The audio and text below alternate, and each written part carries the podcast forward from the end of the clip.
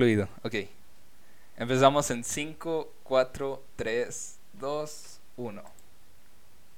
Bienvenidos a Nuevo Punto. Mi nombre es Diego Bautista y me encuentro aquí como todas las semanas con Julio Barreras. ¿Qué tal te va, Julio? ¿Qué pasa, man? ¿Cómo estás? Pues aquí todo bien. Aquí intentando sobrevivir otra semana de pandemia. Pues como todos, creo, Otto. ¿Cómo te está yendo en la escuela con este poderoso regreso a clase? Pues todo bien. O sea, pues fuera de ahí, pues, o sea, fuera de que estamos todos en nuestras casas y de que las clases en línea son un fiasco, pues nada. fuera de ahí, pues nada. Todo bien. Nada nuevo. Sí, nada nuevo. Este, pues nada, siento que no aprendo y pues pues no. no, no sé nada nuevo que no aprendería por mi cuenta, la neta. Chale, eso sonó triste pero cierto. Sí, ¿y tú qué tal? ¿Tú? A mí, gato, la verdad es que me está destrozando cálculo diferencial. Chale. Cada Pues- día, cada día que avanzamos, gato, siento que yo retrocedo. No fríes, pues sí. Está difícil, o sea, creo que cálculo es de las materias más difíciles de, pues, o sea, lo más difícil de entender en cuanto a matemáticas en general. Pues que en sí, hasta ahorita lo que he llevado de cálculo no se me está haciendo tan complicado como te decían todos de que no, cálculo está bien imposible, que tienes que aprenderte chorro mil cosas. Hasta ahorita no se me está haciendo tan difícil más que los conceptos, porque la maestra cada día te ca- el mismo concepto te lo dice, pero de otras formas. Y es como, entonces, ¿cuál es la forma final, la forma que va a venir en el examen? Y eso pues es lo que me está destrozando a mí, que ya no sé ni qué ponerle en los conceptos que, pon- que nos pregunta la maestra. Pero bueno, de ahí en más me está yendo bien. Pues qué bueno. Bueno, está bien. Eso es más o menos cómo nos va en la escuela. Eh, bueno, los temas de, esas, de esta semana, yo te traigo tres temas, pero pues si quieres luego los vamos diciendo. Eh, antes de comenzar, eh, quisiera aclarar, o bueno, quisiera decir dónde nos pueden escuchar. Ustedes nos pueden escuchar en Spotify, como nos pueden encontrar como Nuevo Punto, es el nombre de nuestro podcast. Nos pueden encontrar en YouTube, en mi canal de YouTube que se llama Fundido a Negro, y van a encontrar, son los episodios que hice Nuevo Punto. También en Apple Podcast, Google Podcast y iBooks nos pueden encontrar como Nuevo Punto también. Eh, también ot- otra cosa que quiero agregar es que en Twitter y en Instagram estamos contestando lo que las dudas que tengan del programa o si quieren compartir algún momento o algo así, hacer clips o lo que sea, pueden hacerlo y lo pueden hacer, me pueden compartir o me pueden, bueno, pueden hacer un hashtag de yo escucho nuevo punto en Instagram o en Twitter y ya, eso es todo. Eso es todo lo que tenía que decir. Si quieres, ya comenzamos. nice. Ya después de trabarme un chorro. Ok. Ok. Este, bueno, yo te venía a hablar este, esta semana de algo que se me vino a la mente. Ya, ya ves que hace un mes, o ya dos meses, voy a cumplir, de que, de que terminé mi relación tóxica con Facebook. Ya dos meses sin Facebook. Ya casi dos meses sin Facebook. ¿Cómo te sientes, Voto? De sí. no haberte enterado de lo de la Nutella, de lo de los comentarios predeterminados. Si te soy sincero, todavía no sé qué, de qué hablas. Y, y no sabes cuán feliz me hace. La neta. Soy muy feliz con Es eso. que la, la neta, eh, siento yo que es como, yo por lo mismo eliminé Facebook, vato, que el primer día estuvo chido, o sea, estuvo gracioso lo de los comentarios predeterminados, que es es que haz de cuenta, te pongo un contexto. En Facebook, vato, cada que, no en todas, sino te metías a una publicación a comentar y, y te salían comentarios, eh, o sea, como el mismo nombre lo dice, predeterminados, que tú podías poner, o sea, picarle y se escribía todo el comentario y ya nada más lo publicabas. Que eso fue lo gracioso de los comentarios predeterminados. Y también de que mucha gente los ponía, o sea, eh, los ponía en publicaciones que compartían otras personas que en su vida les habían hablado y comenzaron a hablar, o sea, un show total lo de los comentarios predeterminados. Sí. Que estuvo chido por un día porque los pañaron a más no morir el primer día, pero pasó el segundo y seguía lo mismo.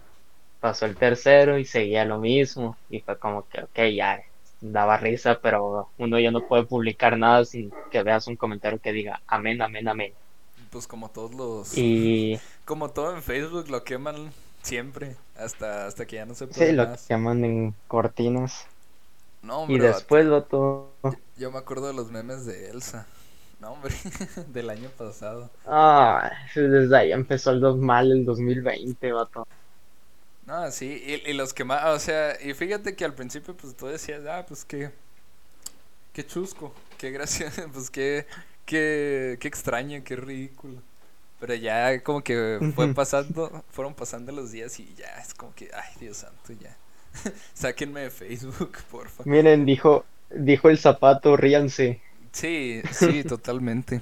No, y siento que pasa con todo. O sea, luego también lo- algo que yo le critico mucho a los shitposters es que spamean muchísimo, siempre.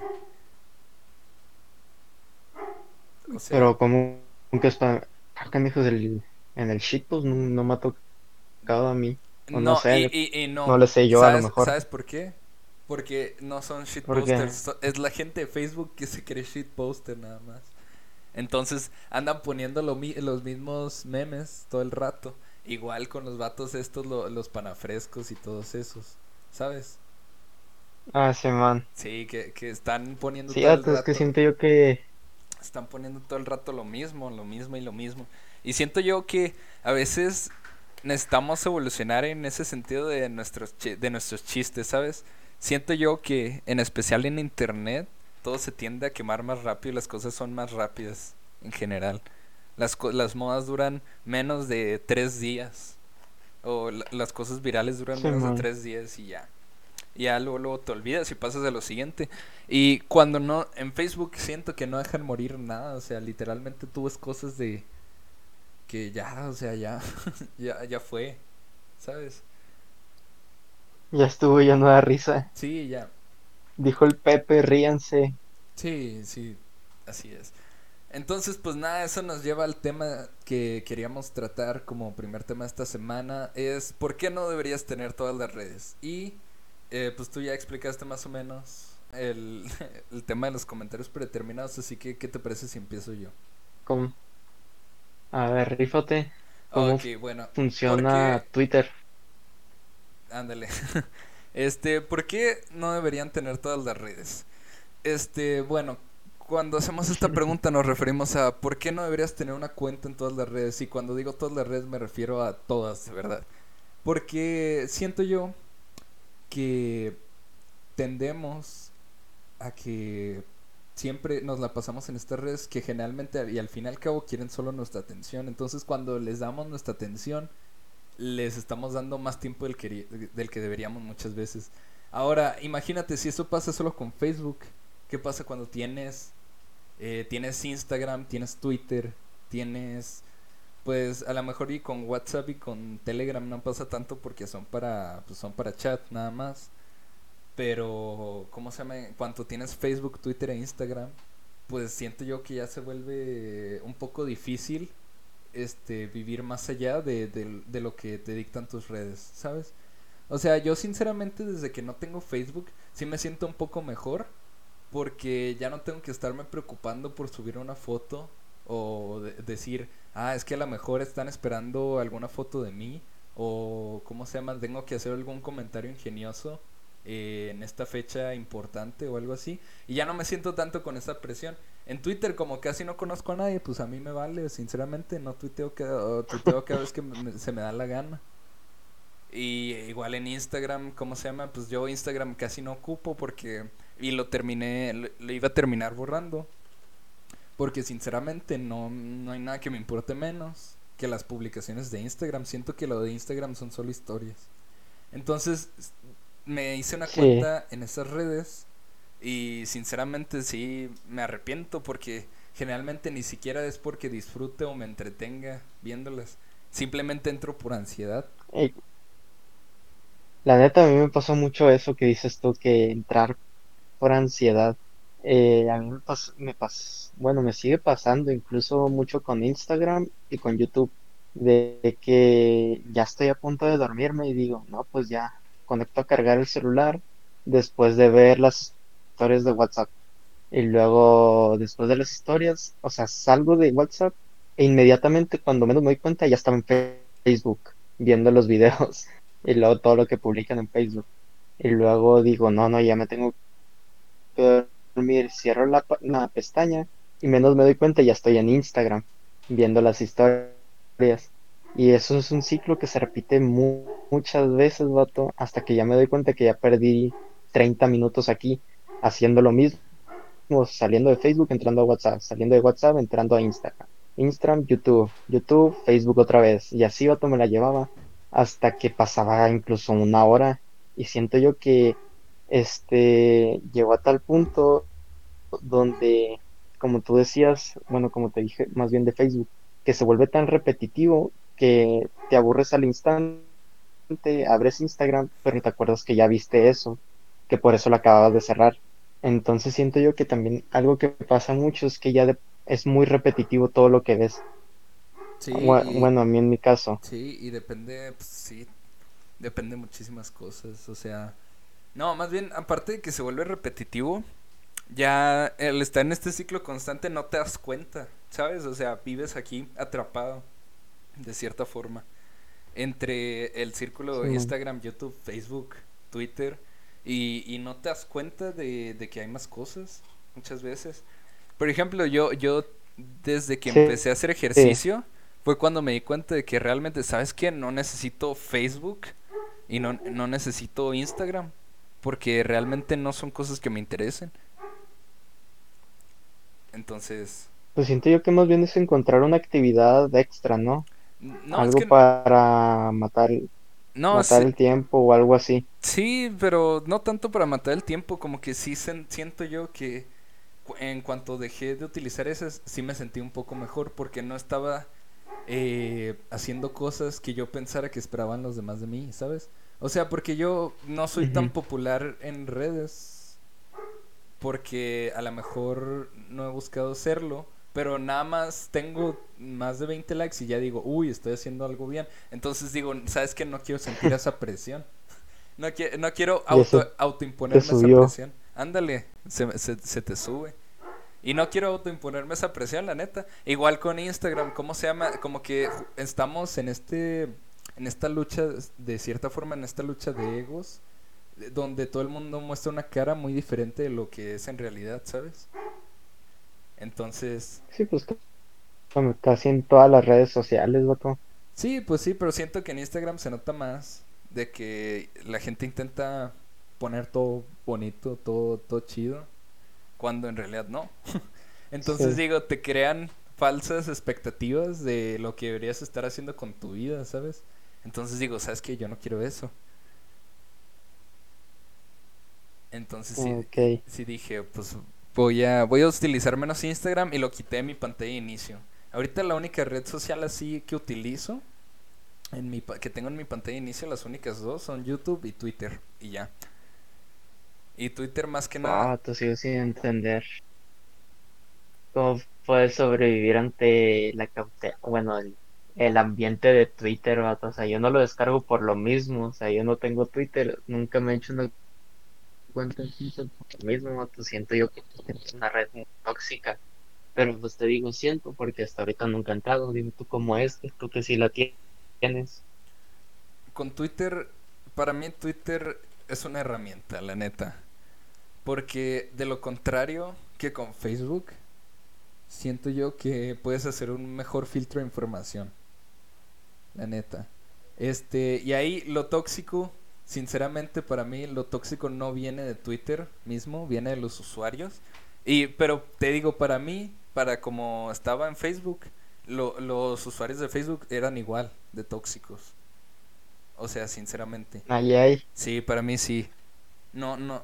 Es que, es que también depende muchas veces del tema, ¿sabes? Y hay que saber mucho, mucho filtrar eso. Por ejemplo, en Facebook, eh, en general, con política, sí o sí vas a recibir algo de hate. Siempre. Y en Twitter muchas veces no, no he visto que, que haya tanto eso, ¿sabes? Pues no sé, o sea, es que también es dependiendo de la persona y de los filtros que haga. Yo, por ejemplo, si hago muchísimos filtros, yo no sigo a cualquiera. Por ejemplo, mm, si me puse el límite de no seguir a más de 100 personas. Y dije, ¿sabes qué? No vamos a... O sea, a partir de ahora voy a dejar de seguir a más personas.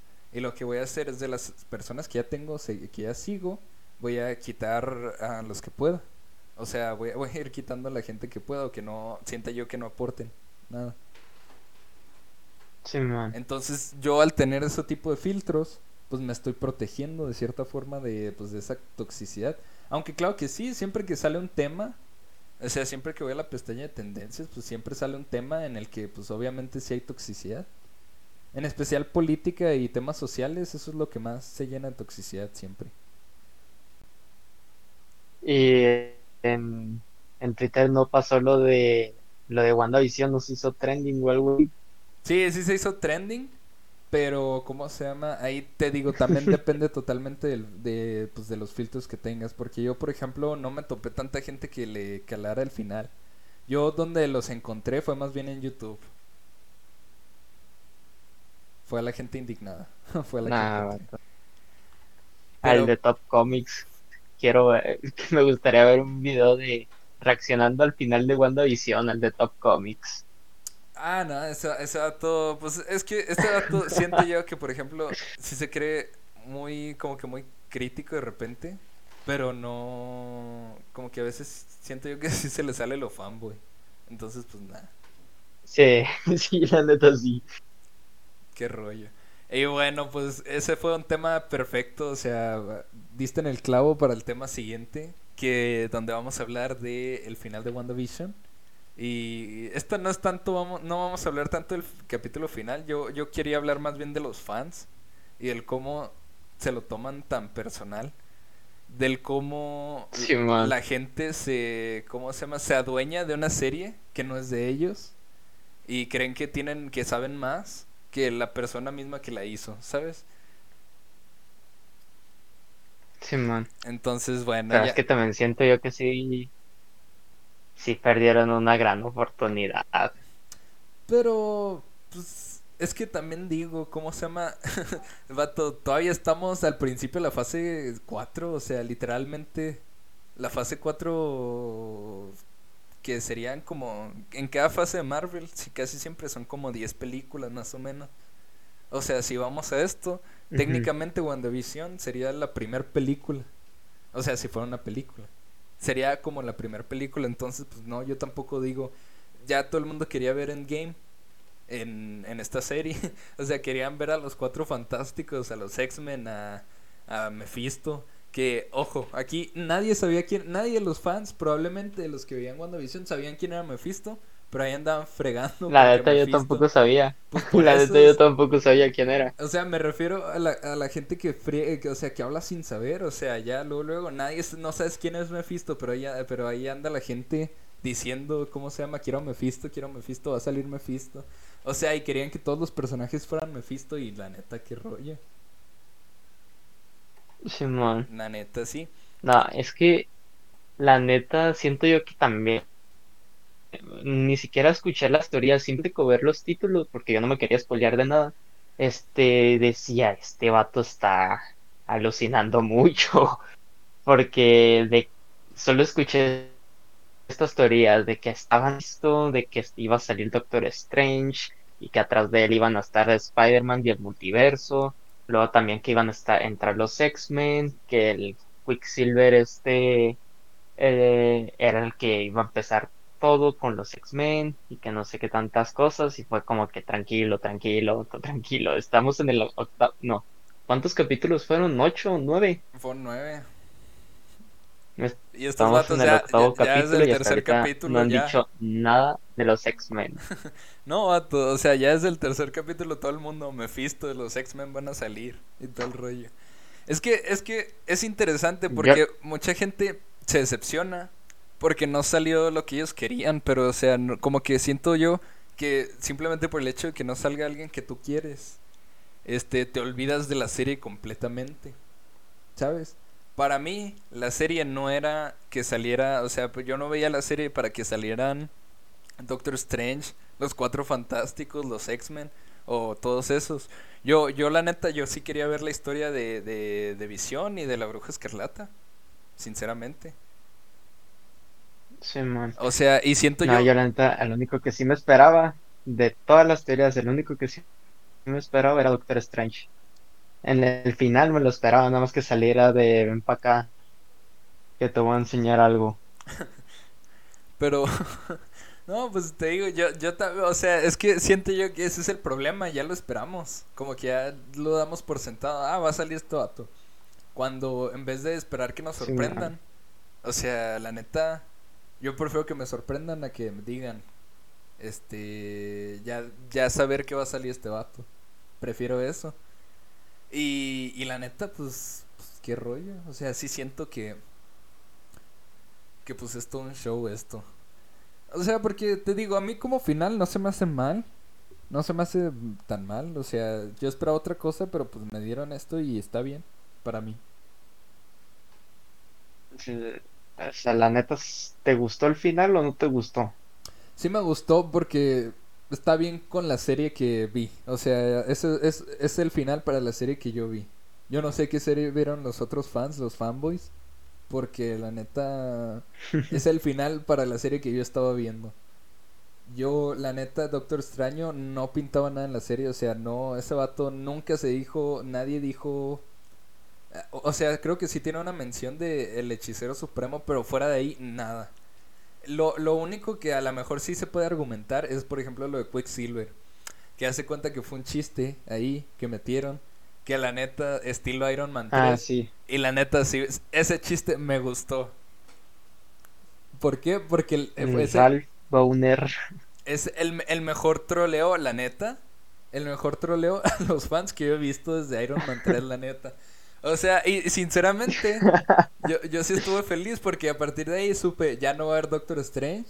Ya no va, o sea, no va a haber X-Men, no va a haber nada, o sea, de lo que querían ver. Y ya la neta yo sí respeto eso, porque digo, qué buena, qué bu- o sea, qué bien aplicado, la neta. En pocas palabras, Disney dijo, cállense todos, vamos a hacer lo que nosotros queramos. Pónganle en Ralph Bowner a este vato. Pues es que sí, o sea, y, o sea, pero literalmente es el mejor chiste así metareferencial que yo he visto, o sea, metareferencial hace referencia a cosas que suceden fuera de la pantalla.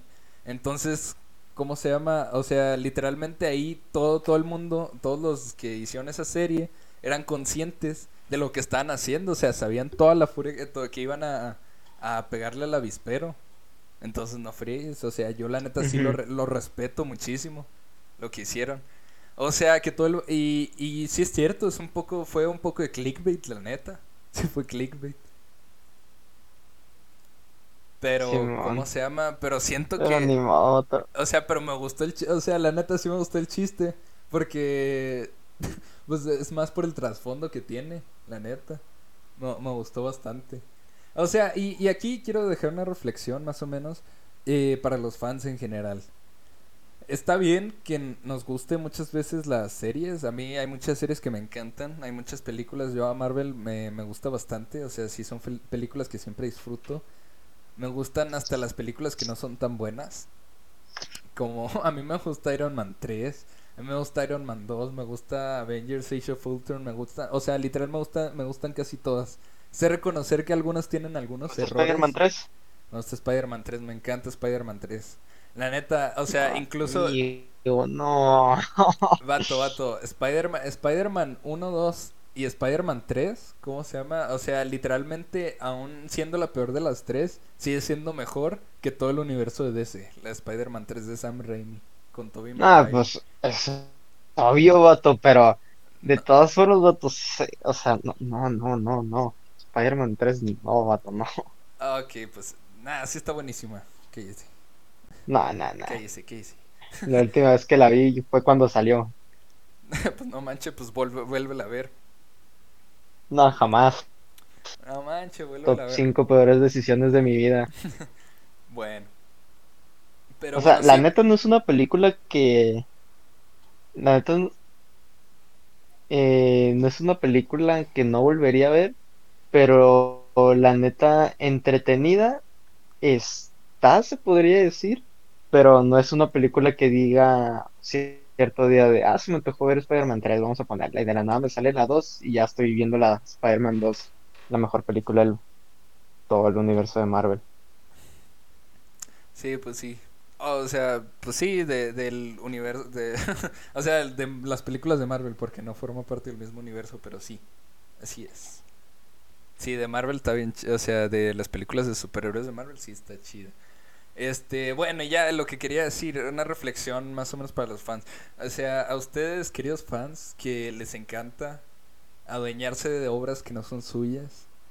O sea, relájense un poco, porque está bien chido que nos gusten cosas, o sea, que nos gusten las series, que nos gusten las películas, que, que queramos saber todo de estos personajes, que queramos ver cameos de otros personajes, o sea, que se conecten.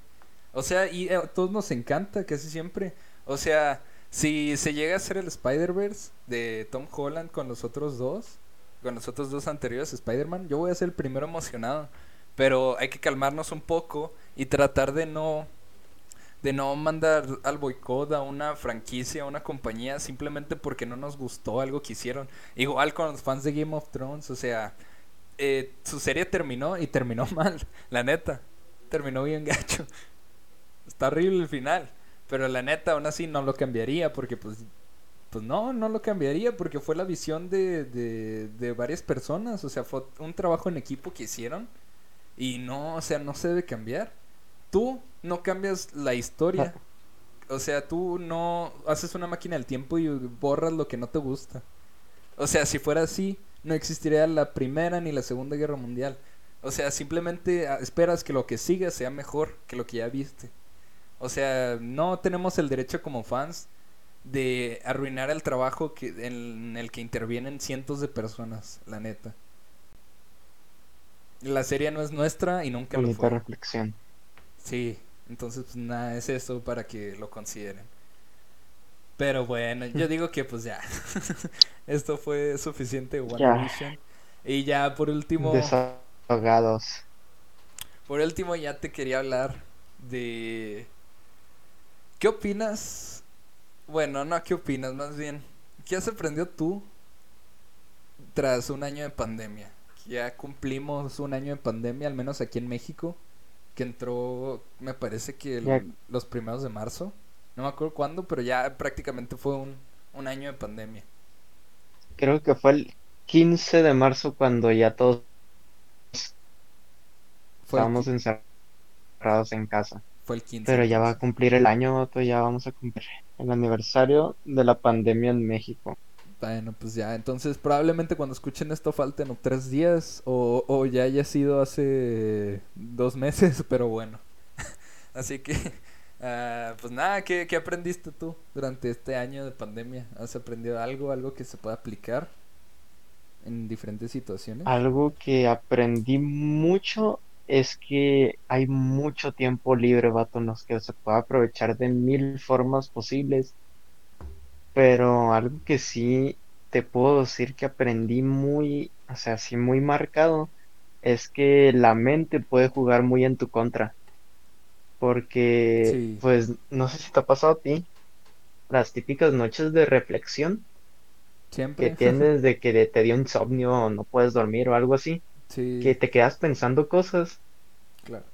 Este, he notado mucho que la mente, vato, o puede jugar en tu contra o te puede hacer un favor enorme.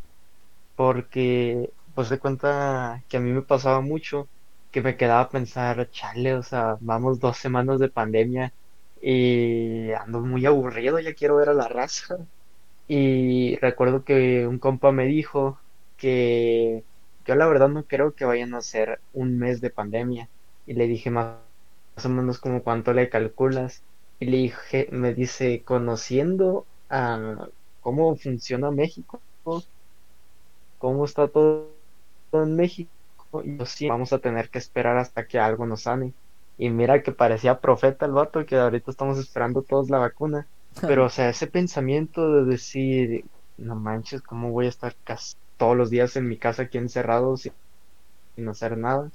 Y eh, me empezaron a entrar un montón de ideas negativas a la cabeza de que, y si se llega a enfermar a tu papá, o si se me llega a enfermar mi papá, si se llegan a enfermar mis abuelos, este, qué va a pasar con todos nosotros, qué va, o sea, puede mutar el virus, o sea, un montón de cosas que empecé a pensar y no fue cosa de una noche, o sea, fue cosa de varias. Entonces, siento yo que la fortaleza mental es muy importante y eso es lo que me dejó claro la pandemia, porque eh, recuerdo mucho que antes de la pandemia, este, mi pensamiento era de que, este, tengo tres horas para hacer la tarea, eh, ya me aburrí, o sea, ya pasaba una hora y media Digo, ya me cansé, ahí la dejo, me espero otro ratito para volverla a empezar. Y ese ratito era de tres horas, dos horas, y la terminaba acabando hasta la noche. Entonces, eh, siento yo que eh, no sé de qué manera hice o de qué manera pasó, que siento yo que mi mentalidad este, cambió demasiado, mucho cambió, porque ahorita, la- con el mismo ejemplo que te decía, de tengo tres horas para hacer tarea. Y por ejemplo, pasaban tres horas y media, no, dos horas y media, perdón, y decía, pues ya acabé toda la tarea, nada más me falta una para el viernes, pero, tengo 30 minutos. Y yo ya me estaba levantando de la mesa cuando mi cerebro decía, oye, pero te faltan 30 minutos para que pasen las tres horas. Y yo así de, ah, bueno, Master, ¿qué pasa? Y me dice, pues adelántale a la otra tarea. Y cuando menos me estaba dando cuenta, ya estaba haciéndolo, adelantando la otra tarea. Y así me ha pasado mucho con muchas cosas, vato, de que antes se me cerraba un mundo y ahorita siento yo que cada problema que me está llegando lo estoy intentando despejar. Antes de enojar, antes de enojarme, este, ya como que reflexiono más las cosas. eh, y eso siento que me ha ayudado, para lo que me ha llegado a ayudar la pandemia, siento que es eso, o sea, como que me dio un poco más de fortaleza mental para eh, no estresarme por cosas que no debo, que realmente no debo, y para tomarme mejor las cosas y siempre pensar dos veces antes de decir algo, porque son cosas que yo normalmente no practicaba y que ahorita van surgiendo solas y eso me agradó mucho de la pandemia y pues también eso que te decía, lo del tiempo libre, o sea, puedes hacer muchas cosas en todo este tiempo, demasiadas. Y eso siento yo que es lo que me ha aportado la pandemia, el año que llevamos de pandemia. Sí, pues sí. Yo, por ejemplo, estuve, pues nada, tú- como tú dices, sí, te ha- hace un parote en cuanto a, es un esfuerzo mental que se hace el aislamiento muchas veces. Es un, ¿cómo se llama? Y sí sales más, de cierta forma, siento yo, o sea, y con esto temo a perder la humildad, pero siento yo que sí sale uno más sabio de la pandemia. Y yo Sí, la neta sí. yo no tanto, yo comencé el año pasado y lo comencé terriblemente mal, o sea, antes de la pandemia, o sea, la neta, yo pensaba que no, nada podía ser peor, o sea, sí comencé terrible el año, fue algo que no, la neta no esperaba el cómo comenzó mi año pasado, me arruinó bastantes cosas, pero pues de- después de eso viene la pandemia. Y sinceramente cuando empezó la pandemia yo dije, hay una oportunidad aquí para, para conocerme a mí mismo, ¿sabes? Preguntarme cosas. O sea, hay una oportunidad de, de conocer a la persona que está dentro de mí y decir, este, qué, qué- preguntarme qué es lo que me, qué es lo que me gusta hacer y qué quiero hacer. Y fíjate, es irónico, bueno, es difícil decir que no encontré la respuesta, pero al menos ahora me sé hacer esas preguntas, o sea, son todas esas cosas que no, no tenía tiempo para pensar. A veces estaba pensando más bien en eh, los amigos que tengo o el por qué no tenía novia o cosas por el estilo, o por qué no tenía una relación amorosa. Entonces, y nunca me pregunté qué es lo que quiere Diego como persona o qué es lo que quiere la personalidad que representa Diego, lo que representa Diego. Entonces, y, y todo esto me llevó y dije, ¿sabes qué? Ya que no sé qué es lo que quiero o no sé qué es lo que quiere esta persona, eh, voy a conocerla y voy a investigar. Y eso es lo que me puse a hacer todo, todo el 2020. Estuve investigando, estuve quedándome, o sea, estuve pues viendo videos, leyendo algunas cosas, este, investigando algunos conceptos y dije, ¿sabes qué? Si las dudas que yo tengo, probablemente ya la filosofía se las hizo. Entonces, de cierta forma, tomé otra filosofía de conocer cosas que no conozco. Y eso es lo que hice todo el 2020. Es decir, conocer el mundo que me rodea, tratar de ser, eh, tratar de saber qué es lo que está pasando para saber más o menos cómo eso me afecta a mí y cómo afecto yo al mundo que me rodea también, cómo afecto a las personas que me rodean. O sea, y es algo interesante porque a partir de ahí, ya terminando el año 2020, dije, ¿sabes qué? Hay muchas cosas que tengo que hacer. O sea, y, y aún así, y todavía nunca paras de aprender, de todos modos.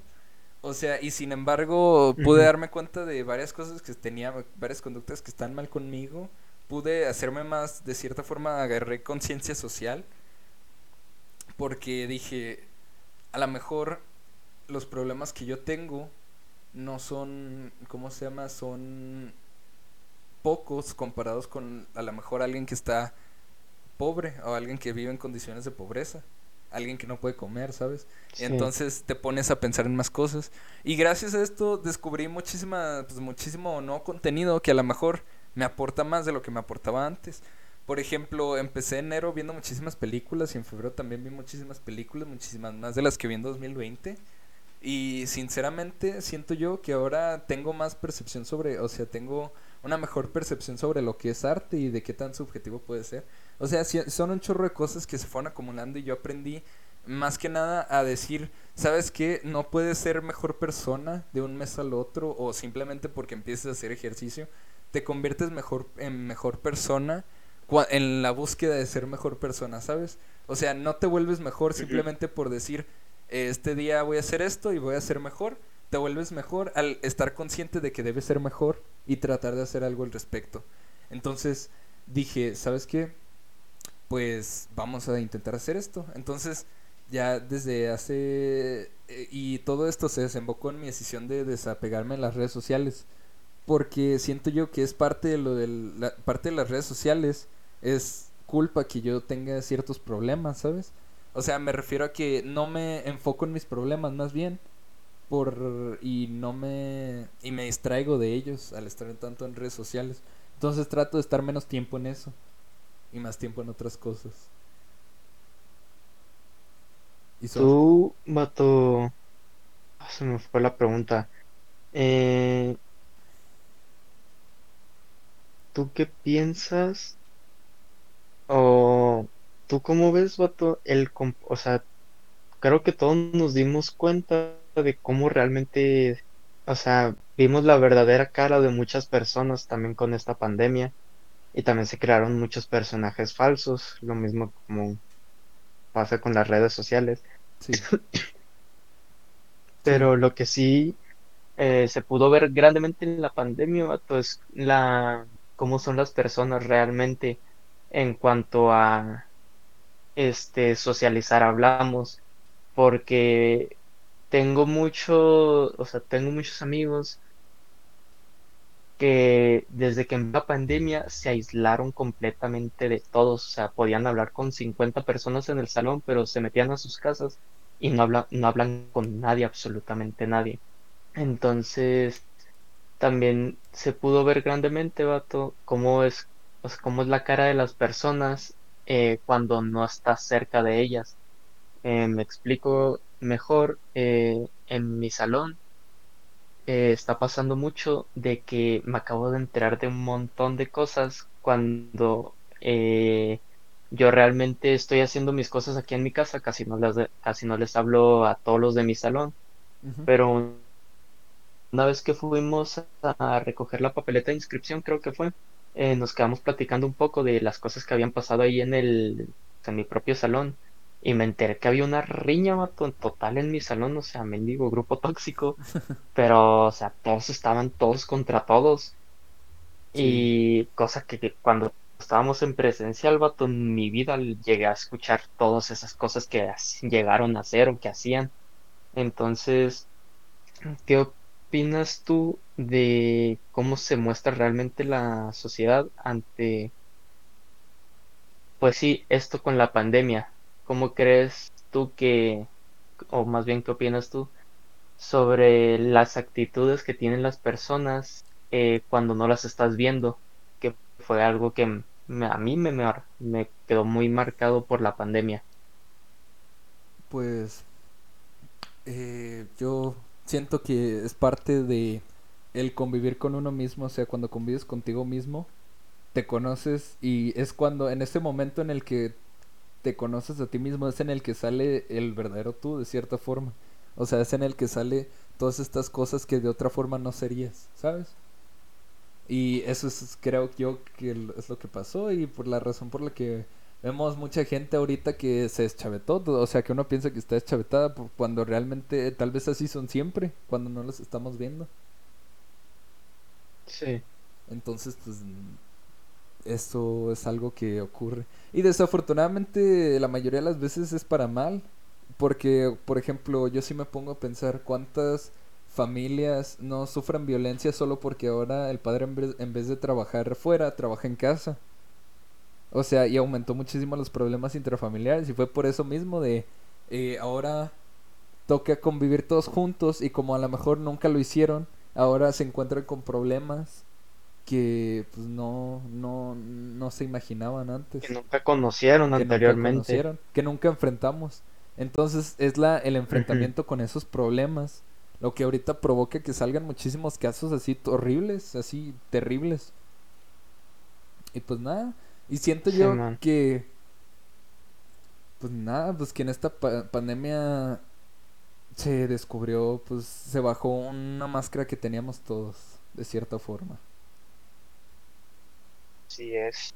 También algo que te quería preguntar mucho es la actitud que tuvieron las personas ante la pandemia. Estamos hablando de los covidiotas, de la gente que se puso 100% un metro de distancia y de ahí no te me acerques en tu vida o te mato, o ese tipo, o sea, ese tipo de acciones. ¿Cómo viste tú el, pues en todo este año que ha pasado de la pandemia?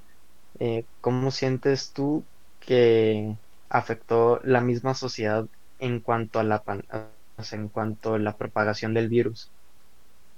Es un, pues sí, este, mucha gente dice que el virus, o sea, es un peligro biológico, o sea, el, el peligro más grande es el biológico, o sea, el que puede provocar a una población, pero siento yo que aparte de ese peligro que existe, eh, siento yo que es un cambio de paradigma social total, o sea, cambiamos totalmente el cómo funciona nuestra sociedad y se descubrieron muchas cosas, como te digo, o sea, se descubrió que la educación no sirve, o sea, la educación, el sistema como tal es obsoleto, porque cuando sucedan otras pandemias, si es que suceden, ya, o sea, si esto va a ser nuestra realidad de aquí durante dos, a lo mejor otro año más, pues se nota que nunca estuvimos preparados para esto. Igual con casi, o sea, y, nuestra sociedad está cimentada en que tenemos que producir siempre. O sea, y ahora referente a lo que tú me dijiste del cómo lo toma, o sea, del cómo el respecto a la gente, este, siento yo que es, pues es una histeria colectiva al final y al cabo, al fin y al cabo es simplemente miedo de las personas y inconsciencia de otras personas. Ya no podemos Es que imagínate esto, vato. Eh, un ejemplo muy fácil. Los primeros tres meses de pandemia, yo sí te puedo decir, no salí absolutamente para nada. Pero me quedo a pensar, estuve yo tres meses encerrado. ¿Por qué seguimos en pandemia? A ese- Entonces, si tú te metes a la noticia, cada rato ves a gente de reportan COVID fiesta en tal calle de Chihuahua. Luego en Culiacán eh, sacaron de un antro a 140 jóvenes eh, por no respetar las reglas de este de sanidad y hace un montón de casos que a mí, en mi caso, sí me frustraron mucho porque es entonces, ¿para qué hago caso? Si al fin y al cabo va a haber uno o dos que no van a hacer, que realmente no van a hacer caso y que por esos datos se van a empezar a contagiar más y van a seguir los otros y más y más y más. Y en cierto punto yo sí llegué a decir, oigan, y si yo empiezo a salir también, este, porque yo también ya estaba, o sea, a mí me pasó algo, creo que fue ansiedad o algo así, por estar tanto tiempo encerrado sin hacer eh, absolutamente nada. O sea, era acabar las clases en línea, bueno, ahora qué hago. Entonces, recuerdo que cuando fui al doctor me dijeron que era un rollo psicológico, que o sea, que me estaba dando ansiedad el estar tanto tiempo encerrado en mi casa, porque yo antes de la pandemia era una persona que salía todos los días, ya sea a jugar básquet, a, con unos amigos, eh, salía a tirar cotorreo a donde caiga, pero salía mucho. Y de eso a estar encerrado totalmente en mi casa, particularmente a mí, me afectó los primeros meses, ahorita ya estoy totalmente acostumbrado, pero sí fue como que, oye, entonces, ¿para qué hago caso si al final van a estar tres vatos que se metieron en una fiesta, que estaban contagiados, infectaron a todos los de la fiesta y así se va una cadena y es como que, eh, pues, ¿qué hago? O sea, ¿qué debería hacer en estas situaciones? ¿Seguirme quedando en casa cuando estos no van a seguir haciendo caso?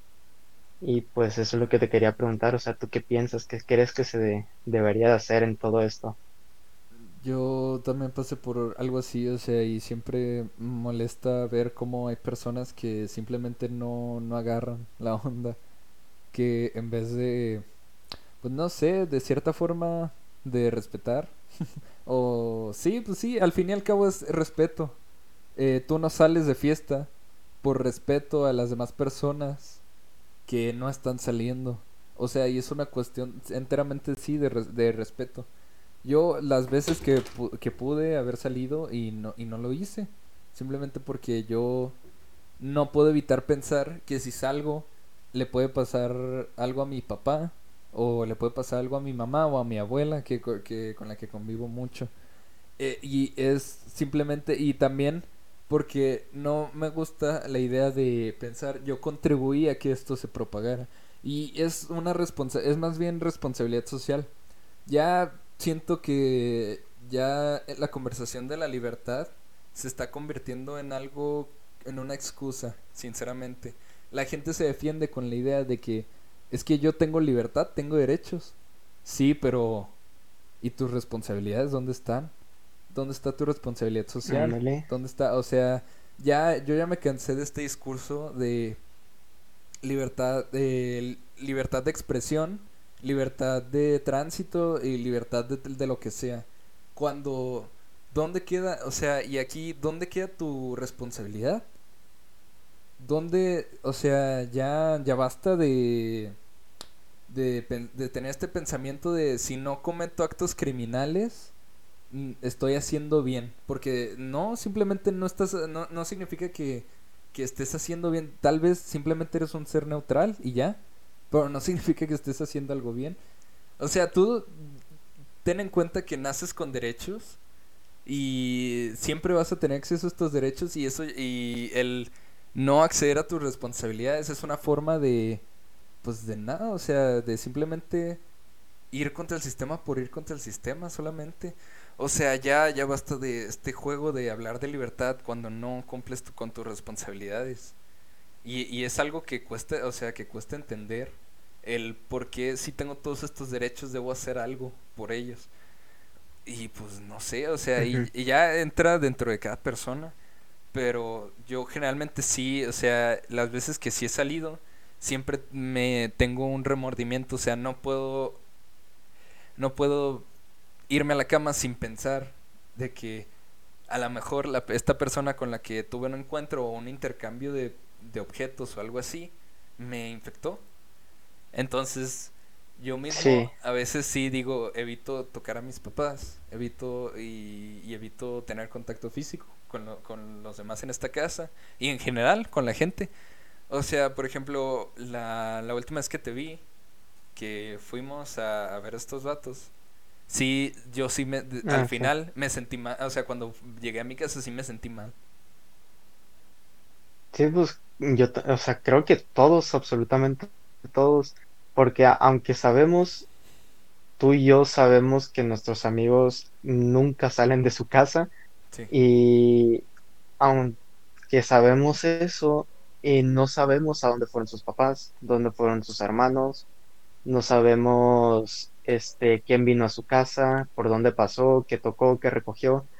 Y siento yo que esa es la incertidumbre de llegar a casa, que te quieran saludar tus papás, que te quieran decir cómo te fue, qué hicieron, tal cosa, sin tú sentirte incómodo, porque a mí me pasa mucho de que en cuanto llego a mi casa me dan muchas ganas de bañarme, porque digo, ¿y si llego a traer el virus? Si llego a contagiar a mi papá, si llego a contagiar a mi mamá, eh, ¿qué voy a hacer? Porque la neta, algo que también nos dejó muy claro esta pandemia es que no, este, eh, si le da igual, eh, no o sea, no les da igual a todos, pero de si te da, si te pegó, qué chido, pero si no te pegó, o sea, si no te pegó, qué chido, perdón, y, pero si te pegó, ahí preocúpate, porque eh, pasó un caso eh, ahorita, cuando fue a Sinaloa, de una vecina de mis abuelos, que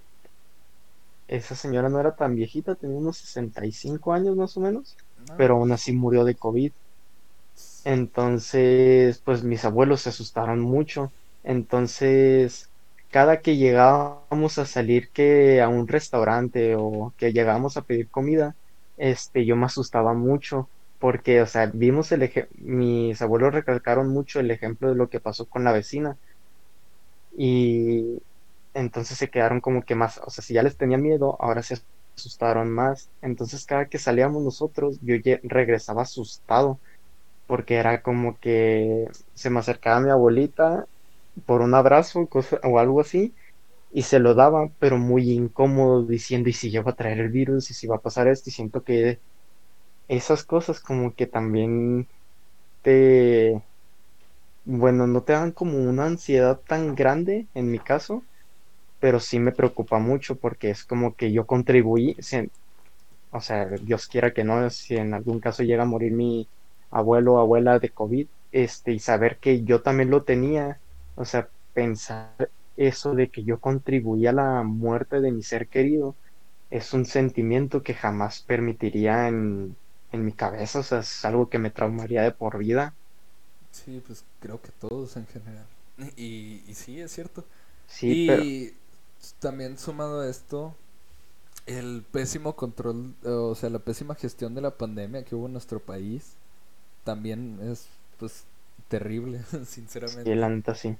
O sea, yo entiendo, no podemos parar la producción de, pues, de riquezas porque si no el país se hunde. Yo lo entiendo, pero se terminó hundiendo de todos modos y, y estamos peor. O sea, somos el tercer país con más contagios, me parece, ahorita. Y, sinceramente yo no entiendo que ahí sí es algo que critico mucho yo del gobierno, eh, la pésima eh, gestión de la pandemia.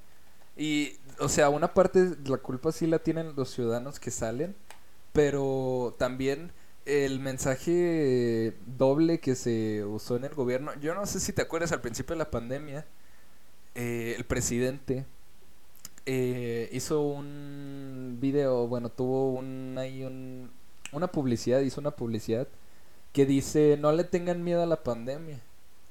Mientras que el secretario de salud, el subsecretario de salud, este López Gatel, dijo otra cosa totalmente diferente. Dijo ya se tienen que ir resguardando en sus casas y so- no salgan a menos que sea necesario. O sea, y ya desde que tenemos este doble mensaje, ya ahí se pierden muchísimas cosas. O sea, ya sientes tú que el gobierno no está siendo congruente. O sea, pónganse de acuerdo. O sea, salimos o no salimos. ¿Se puede salir o no se puede salir? Entonces ya desde ahí empezamos, mm, o sea, ya empezamos mal, sinceramente. O sea, y es algo también que pasó con Estados Unidos. Eh, Trump fue muy negligente con el, pues con, con, con el cómo llevó a cabo la pandemia, sinceramente. Igual los, te- o sea, y esto lo vi muy reflejado en general en Texas. Texas sí fue un país terriblemente afectado por el coronavirus. Y, y ahorita están, y ahorita están volviendo porque creen que ya paró todo. O sea, están aplicando la misma que aquí. O sea, ahorita estamos en semáforo amarillo, ¿no? ¿O en qué estamos? Ujú. Sí, estamos en semáforo amarillo. La neta no tengo idea. Ok, se supone que estamos en semáforo amarillo, pero, o sea, la neta, no- la cantidad de contagios excede. O sea, es incluso peor que si estuviéramos en rojo, ¿sabes? O sea, entonces aquí tú dices que está, o sea, ¿qué está pasando? ¿Qué, qué, qué está pasando realmente? O sea, ¿por qué este, por qué es tan incongruente todo esto? ¿Por qué mientras la cantidad de contagios aumenta, se, se reducen las restricciones? ¿Sabes?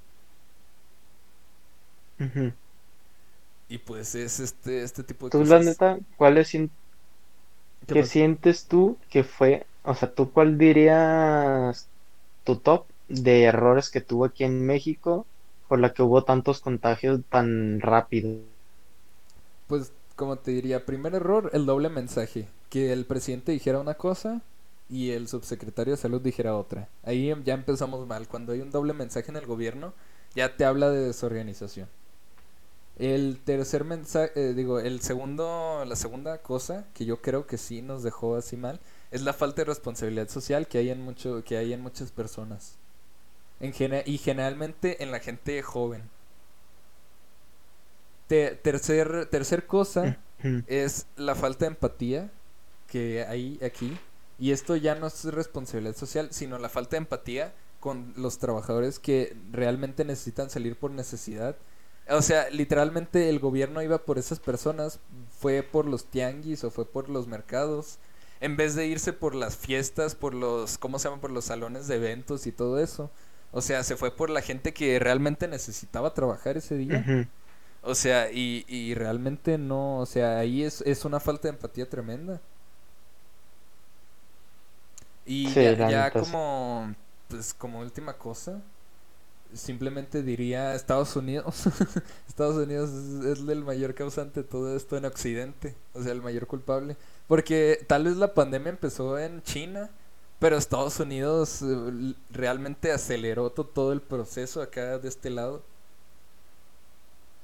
O sea, el hecho de que fueran tan negligentes durante muchísimo tiempo, durante todo el, todo el último tramo del gobierno de Trump, el hecho de que la gente allá, pues no, ellos simplemente no se veían perdiendo, solo para que, pues de cierta forma, los ricos siguieran siendo ricos, ¿sabes? O sea, de que lo- la gente que tiene dinero siguiera ganando dinero. O sea, a lo mejor a, a Elon Musk no le afectaba tanto, o sea, no producir sus 100 mil, sus 100 mil autos Tesla al año, ¿sabes? O a lo mejor a Jeff Bezos no, no, no le afectaba tanto el hecho de que sus repartidores no, de que se redujera a la mitad sus repartidores. O sea, y eh, los repartidores de Amazon. Y siento yo que desde ahí empiezan muchísimas cosas, mu- muchísimos problemas. ¿Sabes? El, el no querer desistir, o sea, entiendo yo que estamos, que debe, debe haber un crecimiento, pero cuando el crecimiento económico es mayor que el de las vidas, que vale más que las vidas humanas, ya siento yo que tenemos un problema. Hola, hola, hola, hola. Hola, hola, hola, ¿qué pasó? Ahí está, ahí está, ahí está, ahora sí. ok, Entonces, ¿en qué? ok, proseguimos. Eh, ¿sabes cuál siento yo que también fue un factor muy importante aquí en México? ¿Cuál? La ignorancia, vato. Sí, sí, ignorancia Fue también. algo de lo más que lo que más este como que afectó a mucho a México conforme lo de la pandemia. Porque en México, si era un vato de Is- Islandia, en de cualquiera de esos países, llega a México y ve cómo tratamos la pandemia nosotros, de que el, este, el termómetro eh, mata neuronas, el COVID no existe, este es un invento del gobierno para despedir a sus empleados, para hacer no sé qué tantas cosas. Fue como que, ¿en serio me estás diciendo que no estás creyendo en un virus que está matando a mu- muchas personas, pero da, ahora sí crees totalmente y pides la ayuda pidiendo el trabajo al cual este no, no puedes asistir porque te dio te dio COVID y todavía no te has aliviado. Eh, siento yo que la ignorancia aquí en México un factor también muy importante en cuanto a la pandemia. Sí, sí lo fue. Este. Y pues. Nada, pues yo solo voy a. O sea, no sé si. Voy a tirar una conclusión. No sé si estés de acuerdo en, o tienes algo más que agregar.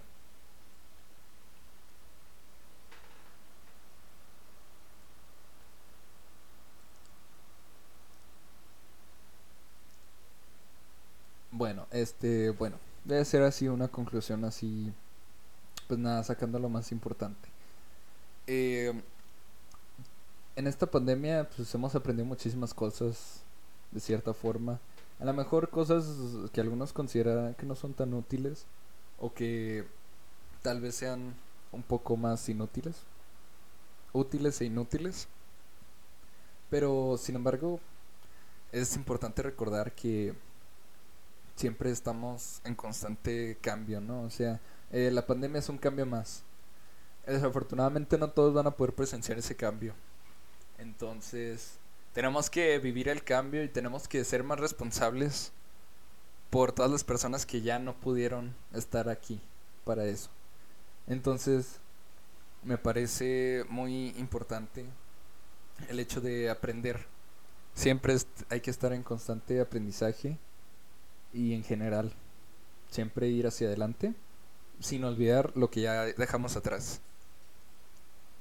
Por ejemplo, yo tal vez no sepa los nombres, pero siempre recordaré este este momento como una de las como uno de los peores eventos o momentos de la humanidad. Y no sé, y eso es todo lo que quería decir. Siento yo que hemos perdido mucho pero también hemos aprendido más. Entonces, pues ya. Eso sería un poco de todo lo que he querido decir.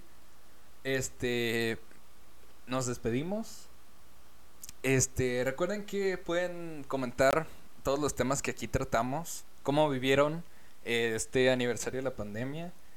Este. ¿Qué opinan de los fans de WandaVision y su enojo? ¿Y cuáles redes ustedes no tienen? ¿O qué redes prefieren ustedes no tener? ¿O cuáles tienen y cómo sienten que están perdiendo el tiempo? O también cuáles redes son, o cuáles redes son útiles para ustedes. Esto lo pueden hacer con el hashtag no punto, lo pueden hacer en Instagram y hashtag yo escucho no punto en Twitter. Eh, se los estaré poniendo, eh, a lo mejor en YouTube se los estaré poniendo en la descripción. Y nada, les dejo los enlaces en la descripción de Spotify y en la descripción de, de YouTube, de nuestras redes sociales y eso sería todo. Muchas gracias por escucharnos esta semana en un punto de vista. Gracias.